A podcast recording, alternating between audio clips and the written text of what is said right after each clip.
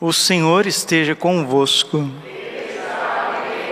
Proclamação do Evangelho de Jesus Cristo segundo João. Naquele tempo, disse Jesus à multidão: Ninguém pode vir a mim se o Pai que me enviou não o atrai, e eu o ressuscitarei no último dia. Está escrito nos profetas: todos serão discípulos de Deus.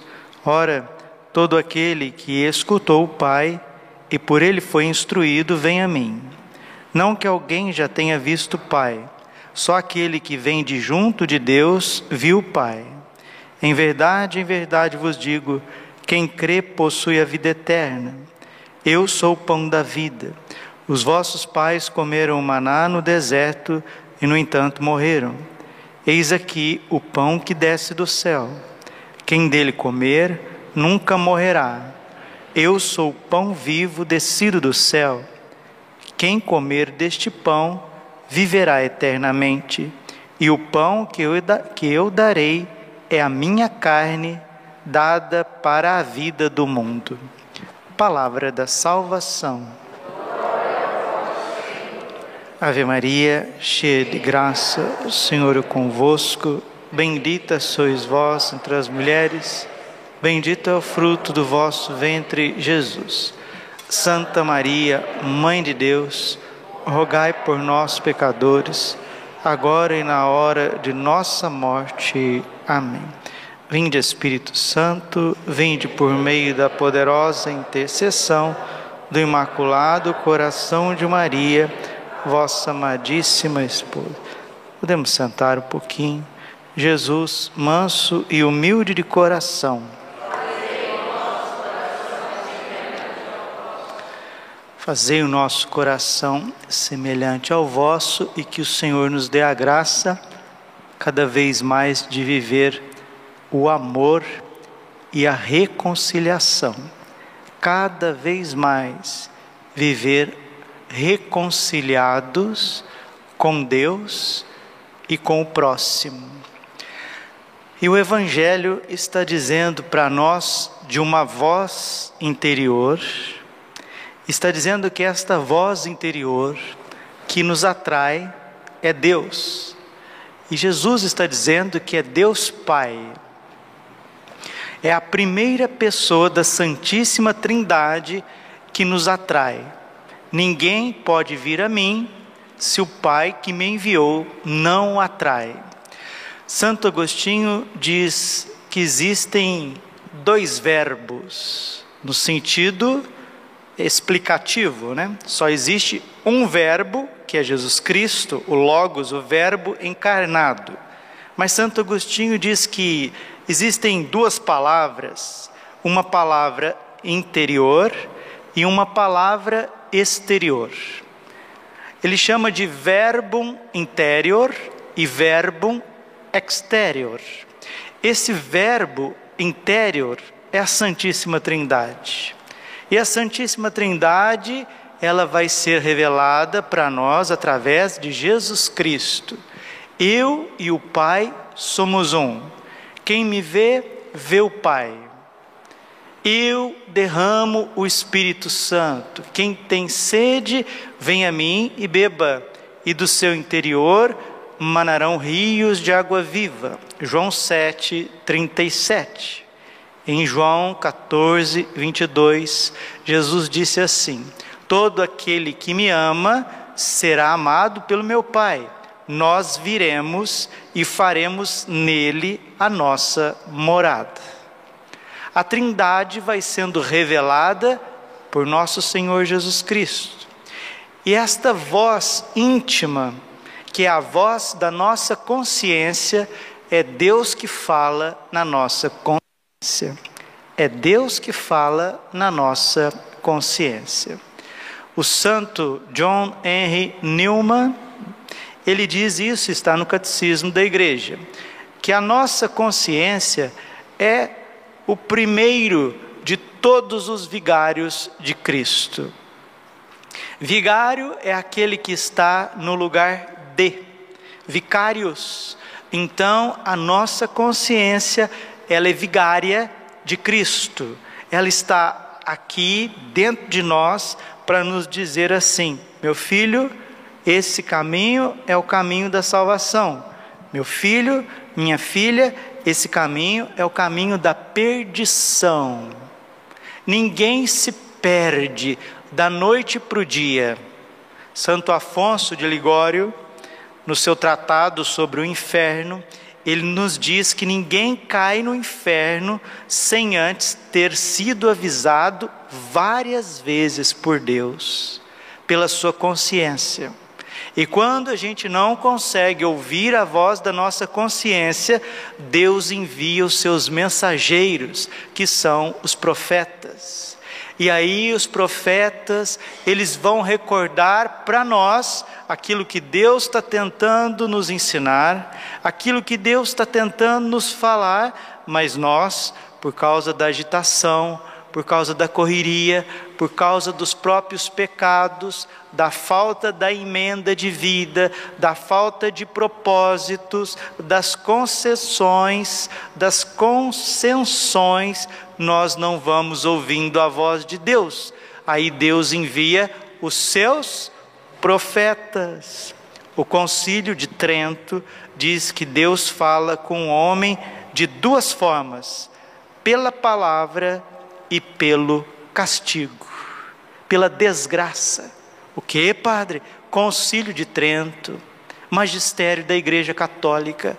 Quando Deus não consegue falar para o homem, pare de fazer isso, pare de banir as minhas leis, pare de viver no pecado, para de ficar fazendo do mal um projeto de vida, observe os meus mandamentos, são dez, e o homem, obstinado e instigado pelos demônios, continua no seu mau caminho, Deus precisa avisá-lo de forma exterior. Então vêm os profetas, vêm as catástrofes, vêm as pestes, vem a guerra. O mal que vai ficando ao nosso redor e parece que vai cair na nossa cabeça, é Deus dizendo: arrependa-se, volte para o bom caminho, cuide mais do seu coração, cuide mais da sua vida, volte-se ao necessário. Meus irmãos queridos, ninguém precisa ser filósofo ou teólogo ou muito especialista para ver que o homem moderno, o homem contemporâneo, ele afastou dos dez mandamentos, ele afastou da lei de Deus, ele afastou da Eucaristia e ele está fazendo dos seus projetos, projetos insanos, projetos que não levam absolutamente a nada, só leva à autodestruição. E os homens, o homem, a sociedade contemporânea está cada vez mais distante do pão da vida. E quem se afasta do pão da vida está se aproximando da morte, e não só da morte física, mas da morte eterna. Vamos pedir a Deus que nos dê a graça de cuidar cada vez mais das coisas de Deus, muito mais da nossa vida interior e cuidar menos e cada vez menos da vida alheia, porque se perde muito tempo com a vida alheia. Na homilia passada, recordava para vocês dos três últimos mandamentos. O oitavo mandamento nos diz que, que é para nós não falarmos do próximo. O nono mandamento diz que não é para cobiçar a mulher do próximo, o marido da próxima. E o décimo mandamento nos ensina que é para a gente não cobiçar as coisas, a vida alheia. Tem um santo oriental, São Gabriel Urgebadze, ele diz assim: os pecados dos outros não são da sua conta.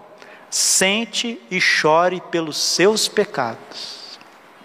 Os pecados dos outros não são da sua conta.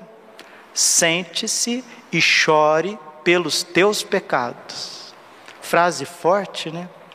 Frase forte que faz a gente meditar muito. E o livro da imitação de Cristo, na primeira parte, no capítulo 14 do livro da imitação de Cristo, no primeiro livro, são quatro livros. Primeiro livro, ele nos diz assim: é necessário evitar os juízos temerários. É necessário a gente evitar ficar julgando as pessoas. Esse livrinho fez muitos santos e quer nos santificar também. Ele diz assim: Põe os olhos em ti mesmo e guarda-te de julgar as obras, do, as obras dos outros.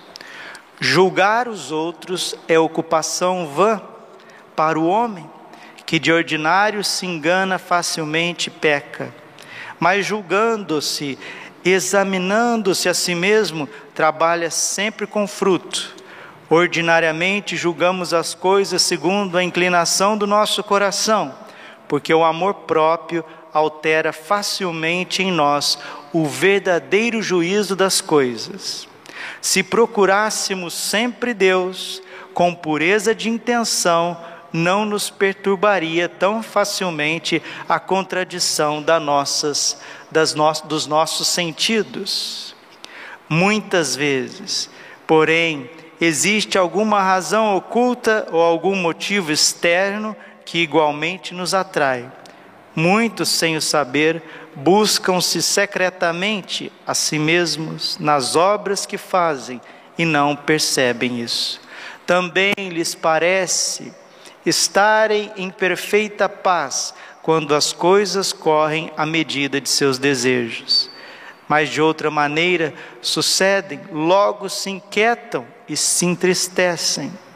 A diversidade de opiniões e sentimentos produz muitas vezes discórdias entre amigos e vizinhos, entre religiosos e devotos dificilmente se abandona um velho hábito e ninguém deixa de bom grado seu próprio parecer. Se confias mais na tua razão e habilidade que na virtude e na submissão, que Jesus Cristo nos deu o exemplo, dificilmente e só muito tarde poderás ser um homem esclarecido, porque é vontade de Deus que lhe sejamos perfeitamente submissos e que prescindamos de toda humana razão, inflamados no seu amor. O livro da imitação de Cristo está dizendo para você fechar os seus olhos da vida e das obras alheias, que isso será um erro, porque todos nós julgamos a partir da nossa fraqueza e da nossa miséria, que insiste em não sair de dentro de nós. E continua o livro da imitação de Cristo, capítulo 16, que é para a gente ter tolerância com as fraquezas das pessoas. Porque se a gente não tiver tolerância, paciência, nós não conseguiremos continuar. O que o homem não pode emendar em si nos outros, deve sofrê-lo com paciência até que Deus ordene de outro modo. Pensa que talvez seja melhor ser assim, para pôres à prova a tua paciência, sem a qual não são dignos de muita estima os nossos merecimentos. Deves, porém, pedir a Deus que te ajude para que possas vencer estes obstáculos ou sofrê-los com resignação. Se alguém admoestado ou uma ou duas vezes não se emendar, não porfis com ele, mas encomenda tudo a Deus, que sabe tirar bem do mal, para que se faça sua vontade e ele seja honrado em todos os seus servos. Esforça-te por sofrer com paciência quaisquer defeitos e fraquezas alheias, pois há muito em ti que os outros têm que suportar. A gente consegue ver o defeito dos outros, mas os nossos defeitos que são pesados aos nossos irmãos. E continua o livro da imitação. Se não consegues ser o que desejas, como poderás transformar os outros segundo os teus desejos? Desejamos que os outros sejam perfeitos e não somos capazes de corrigir os nossos próprios defeitos.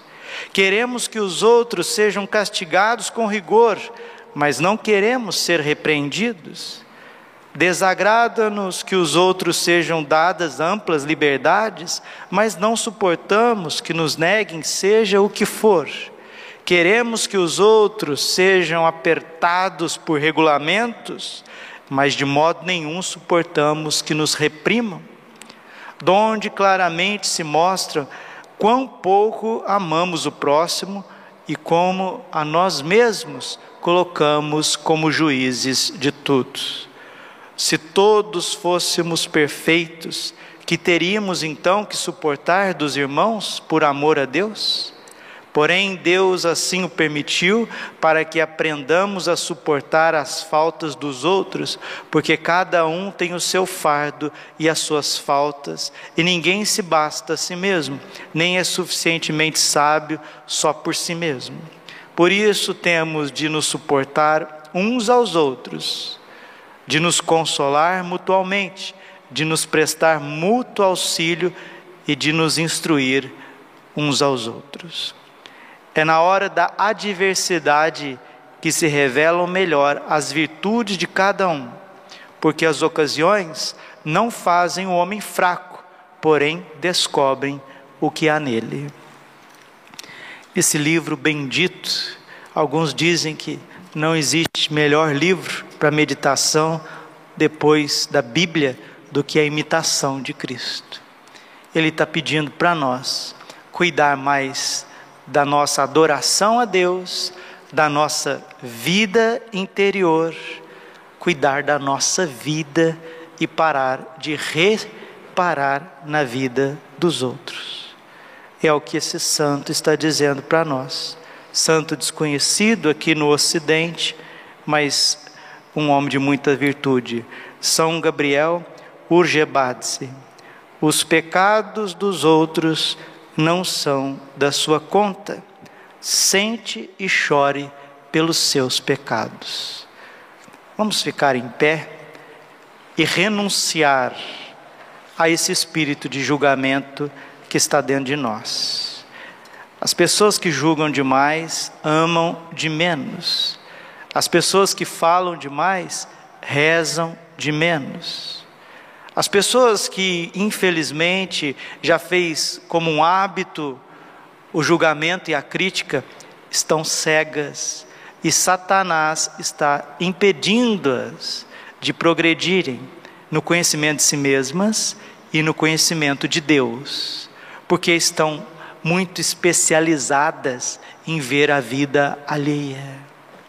Diga assim, compadre: Em teu nome, Senhor Jesus, eu renuncio a todo pecado, renuncio a Satanás, às suas seduções, suas mentiras e promessas.